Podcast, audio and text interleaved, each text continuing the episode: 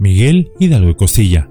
Todos lo conocemos como el padre de la patria en México, y aunque fueron en realidad varios padres de la misma, Hidalgo es la figura histórica icónica más visible en el inicio de la lucha por la independencia de nuestra nación, y de quien tan temprano como desde la escuela primaria se nos habla de sus acciones. Pero hay algo de lo que poco, o mejor dicho, nunca se habla, y esta es de su niñez y juventud, como si él jamás hubiera sido un niño, una etapa de su vida envuelta en el misterio y el desconocimiento, pero que también fueron muy importantes, pues forjaron su carácter. O hablarles un poco de ello. Es por eso que Yolocamotes tiene el gran placer de traerles el día de hoy Miguelito Hidalgo, el niño travieso que cambiaría la historia. El 8 de mayo de 1753, un niño nació en la finca de Corralejo, ubicada al noroeste de Pénjamo, en el estado de Guanajuato y el cual llevó por nombre Miguel Gregorio Antonio Ignacio Hidalgo Costilla Gallaga, aunque hoy en día lo conocemos simplemente como Miguel Hidalgo, el padre de la patria.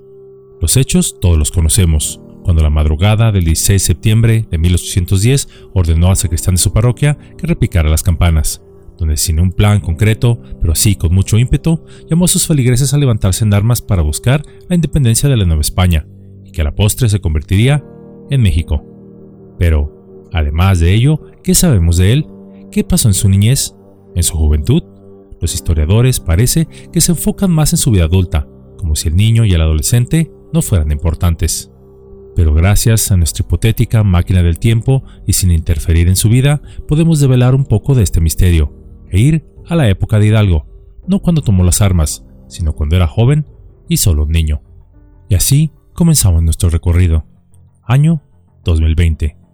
2000, 1980, 1950, 1910, 1867, 1852, 1810, año 1785, 1760. Finalmente, nos detenemos, cuando Hidalgo era solo un pequeño, de tan solo 7 años de edad.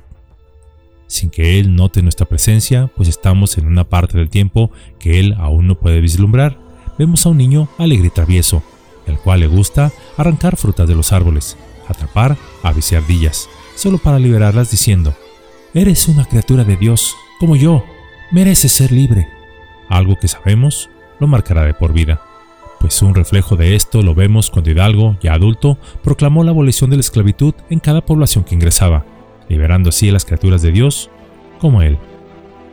Vemos a Miguelito haciendo sus primeras travesuras, escapándose a la serranía de los remedios, bañándose en el río, montando ovejas, observando los cielos y la naturaleza, con una curiosidad que lo hacía cuestionarse y maravillarse de todo. Su padre, Cristóbal Hidalgo y Costilla, era un hombre religioso y muy dedicado a su labor como administrador de una hacienda, además de haber sido alcalde en varias ocasiones. Parecía ser un hombre severo, así como exigente, en especial con el pequeño Miguel, a quien presionó y lograría años más tarde que persiguiera una carrera religiosa.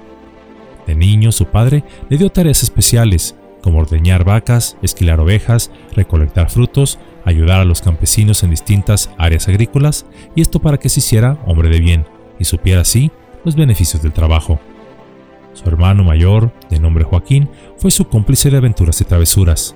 La joven madre del pequeño Miguel fue una mujer amorosa y hacendosa, y la cual respetaba y también temía a su estricto marido, el cual era varios años mayor que ella.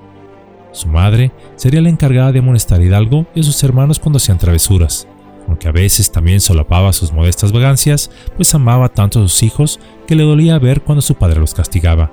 Fueron su padre, hombre instruido, su madre, sus tíos y otros que vivían ahí mismo en Corralejo, así como alguna que otra persona de buena voluntad y mucho optimismo, los que le enseñaron a leer, a escribir, así como todo lo necesario en sus primeros años. El pequeño Miguelito, afortunadamente, crecería en un ambiente donde la educación fue muy valorada. Pero, desafortunadamente, vemos que la felicidad del joven Miguel y su familia fue enturbiada, pues al nacer la última hermana de Miguel, su madre, doña Ana María Gallag Villaseñor, falleció durante el parto. Este sería un golpe muy duro para Miguelito, el cual contaba con tan solo nueve años de edad y estaba acostumbrado al cariño de su madre, que para él era un refugio, y por el cual nunca pudo en sí recuperarse. El padre de Miguel recibiría ayuda de una hermana de él, así como de otros parientes para poder atender a los ahora huérfanos de madre. La recién nacida tuvo nodriza y por ello salvó la vida, pero no uno de los hermanitos, el tercero, el cual fallecería dos años más tarde a causa del tifo. El padre de Miguelito, viudo con cuatro hijos pequeños, consideró que la mejor solución de su problema era volver a casarse, para tener quien cuidara de él y sus hijos. El papá de Miguel Hidalgo vivía holgadamente, siendo el administrador de una gran hacienda, con casa propia en el pueblo, ganado en el campo, así como cierto dinero y joyas de su difunta esposa. Por ello no faltó quien quisiera casarse con él y aceptar hacerse cargo de todos los niños. Solo año y medio duró la viudez de don Cristóbal Hidalgo Costilla, pues otra viuda, doña Rita Toribia Peredo, fue su segunda mujer, y a los diez meses le dio un hijo, de nombre Mariano Hidalgo el hermano fiel de Miguel, a quien seguiría toda su vida, incluso hasta el trágico paredón de Chihuahua en 1811. Si avanzamos unos años después de su infancia, lo vemos recuperado anímicamente, siendo ahora un joven alegre y respetuoso, pero también curioso con preguntas irreverentes, que más de una ocasión le traerían problemas con sus superiores. Por ejemplo, en una ocasión preguntó que cómo era posible que Cristo cupiera una hostia. ¿No estaría más cómodo afuera de ella? O en otra ocasión preguntó por qué los indígenas asistían a una iglesia y los criollos a otra. ¿No se suponía que todos eran hijos de Dios? Preguntas que le ganaron unos buenos barazos del cura de su localidad. Un joven a quien le gustaba el teatro como una manera divertida de enseñar a los demás, el antecedente del siglo XIX de las redes sociales. Vemos a un joven que le encanta el teatro. Para él desentrañaba el sentir del ser humano y podía evangelizar, educar, ser un vehículo de comunicación y transformación. Al pequeño Hidalgo le gustaba mucho la lectura, así como al joven, en una época en la que los libros eran un tesoro preciado. Leía todo lo que le caía en sus manos, pensadores clásicos, religiosos, comedia, drama, los temas permitidos por iglesia y, por supuesto, también los prohibidos. Esto incrementaría su cultura y conocimientos. Mucho antes de convertirse en un cura, el pequeño Miguel fue enviado con su tío a estudiar a Valladolid, hoy la ciudad de Morelia. Era el año de 1765 y Miguelito tenía 12 años y junto a su hermano José Joaquín ingresaría por orden de su padre al Colegio de la Compañía de Jesús, institución jesuita que además de educar dentro de un estricto marco de valores, según el Ratio Stadiorum, que era un programa educativo oficial para todas las instituciones educativas jesuitas en el mundo, dentro de este se tenía además la obligación de montar obras teatrales habladas en latín, las cuales fomentaran la retórica, la filosofía y la teología, algo que para el pequeño Miguel le cayó como anillo al dedo. El pequeño Miguel descubrió en esta actividad algo más que una obligada tarea, un lenguaje universal en el que podía expresar el sentir de su alma. Fue en ese punto que comenzó a destacarse en el ámbito intelectual, así como nació su preocupación por los problemas sociales. Hidalgo aprendió a hablar varias lenguas además del español y latín, dominó el francés, el italiano, el tarasco, el náhuatl y otomí. Pero no fue todo miel sobre hojuelas pues tuvo que padecer el cierre de su universidad al decretarse la expulsión de los jesuitas por Carlos III en el año de 1767, por lo que por un par de años, hasta 1769, se quedó sin escuela, siendo cuidado por su tío que lo ocupó en pequeñas tareas de comercio. En 1770 finalmente se graduaría como bachiller en letras, al año siguiente, en 1771, en artes, y en 1773 de bachiller en teología. En 1774, el joven Miguel recibió las cuatro órdenes menores, complementadas con el subdiaconado, el diaconado, el presbiterado, y en 1779 sería ordenado como sacerdote, cuando contaba con 25 años de edad cumplidos. Ya adulto, lo veríamos como un hombre de piel cobriza, aunque esto al parecer se debía a las largas faenas que pasaba bajo el sol, pues ya de joven adulto, ante cualquier oportunidad, le agradaba ir al campo con una mirada penetrante de sus ojos verdes, de nariz fuerte aguileña, un lenguaje culto pero directo, ya carente de cabello en la parte superior de la cabeza, aunque abundante a los lados, algo que discretamente ocultaba a veces con un sombrero, lo acompañaba la que él decía su fiel asistente en el Evangelio, y la cual era una gran pistola que portaba en el cinto. Al preguntarle por qué siendo clérigo la portaba, él simplemente bromeaba. Es que a veces hay que hablar también con el Evangelio según San Pistolas de ropas sencillas, siempre vestido como párroco, a veces muy limpio, a veces lleno de tierra, estos ropajes contrastaban con su gran ego. pues al ser un hombre culto, el exceso de conocimiento puede hacer que equivocadamente creamos que somos superiores a los demás, y se nos sube a la cabeza el ego humano, y del cual todos padecemos.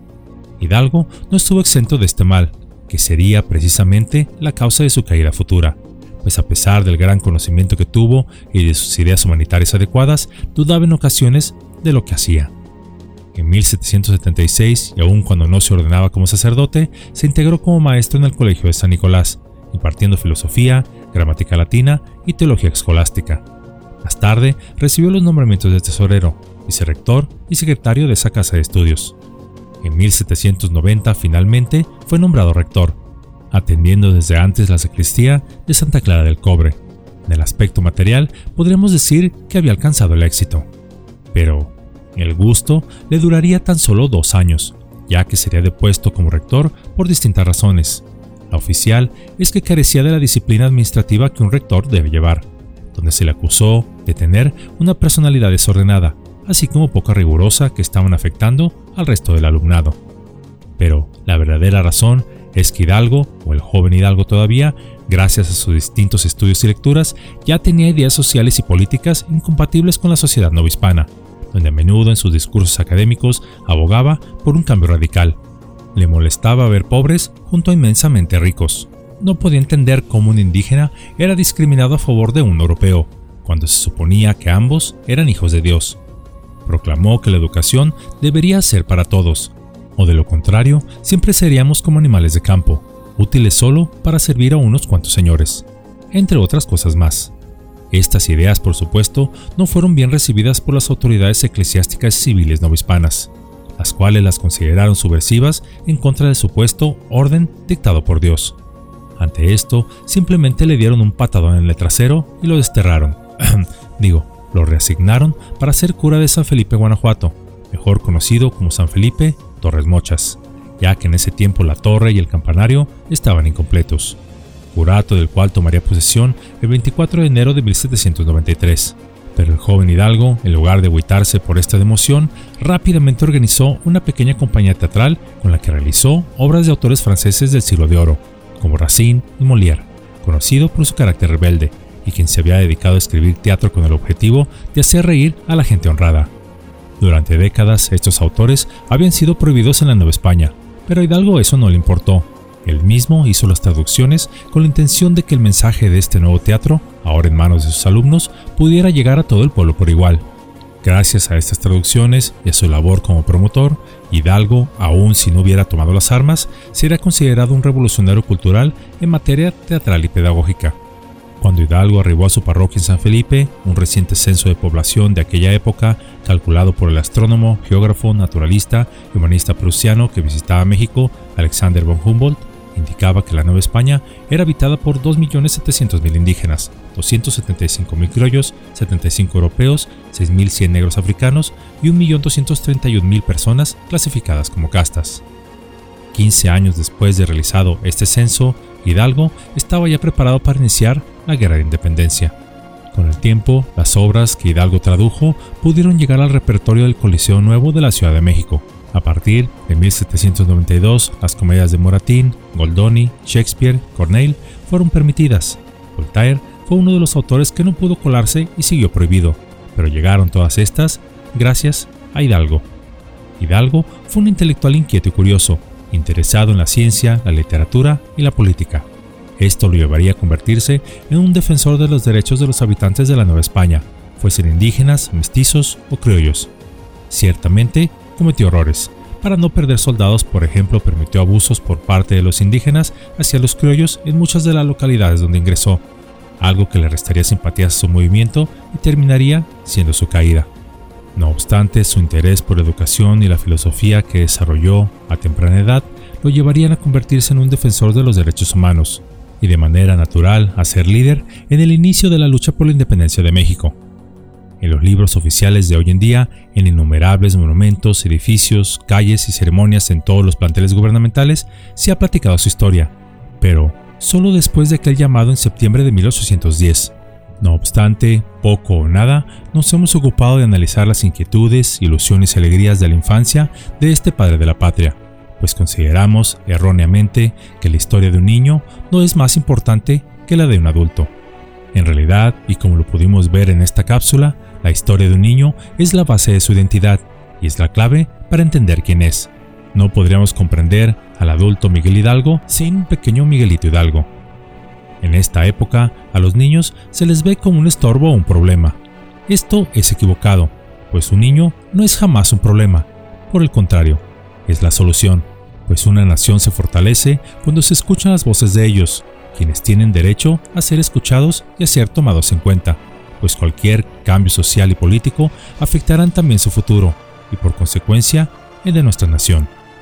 Miguel Hidalgo, aquel niño que gustaba de ir al cerro, montar ovejas, atrapar y después liberar pájaros, creció viviendo entre ricos y pobres, y el cual, con los ojos de la inocencia, o mejor dicho, de la verdad, solo vio a personas iguales, hijos de la creación, y los cuales tenían derecho a ser felices por igual. Jamás subestimemos a los niños, pues tienen una sabiduría que a menudo los adultos carecemos, un conocimiento que en pocas ocasiones hemos olvidado. Así, un niño llamado Miguelito Hidalgo, que solía liberar aves en el cerro, crecería para finalmente liderar la liberación de un ave más grande, la cual fue el águila mexicana.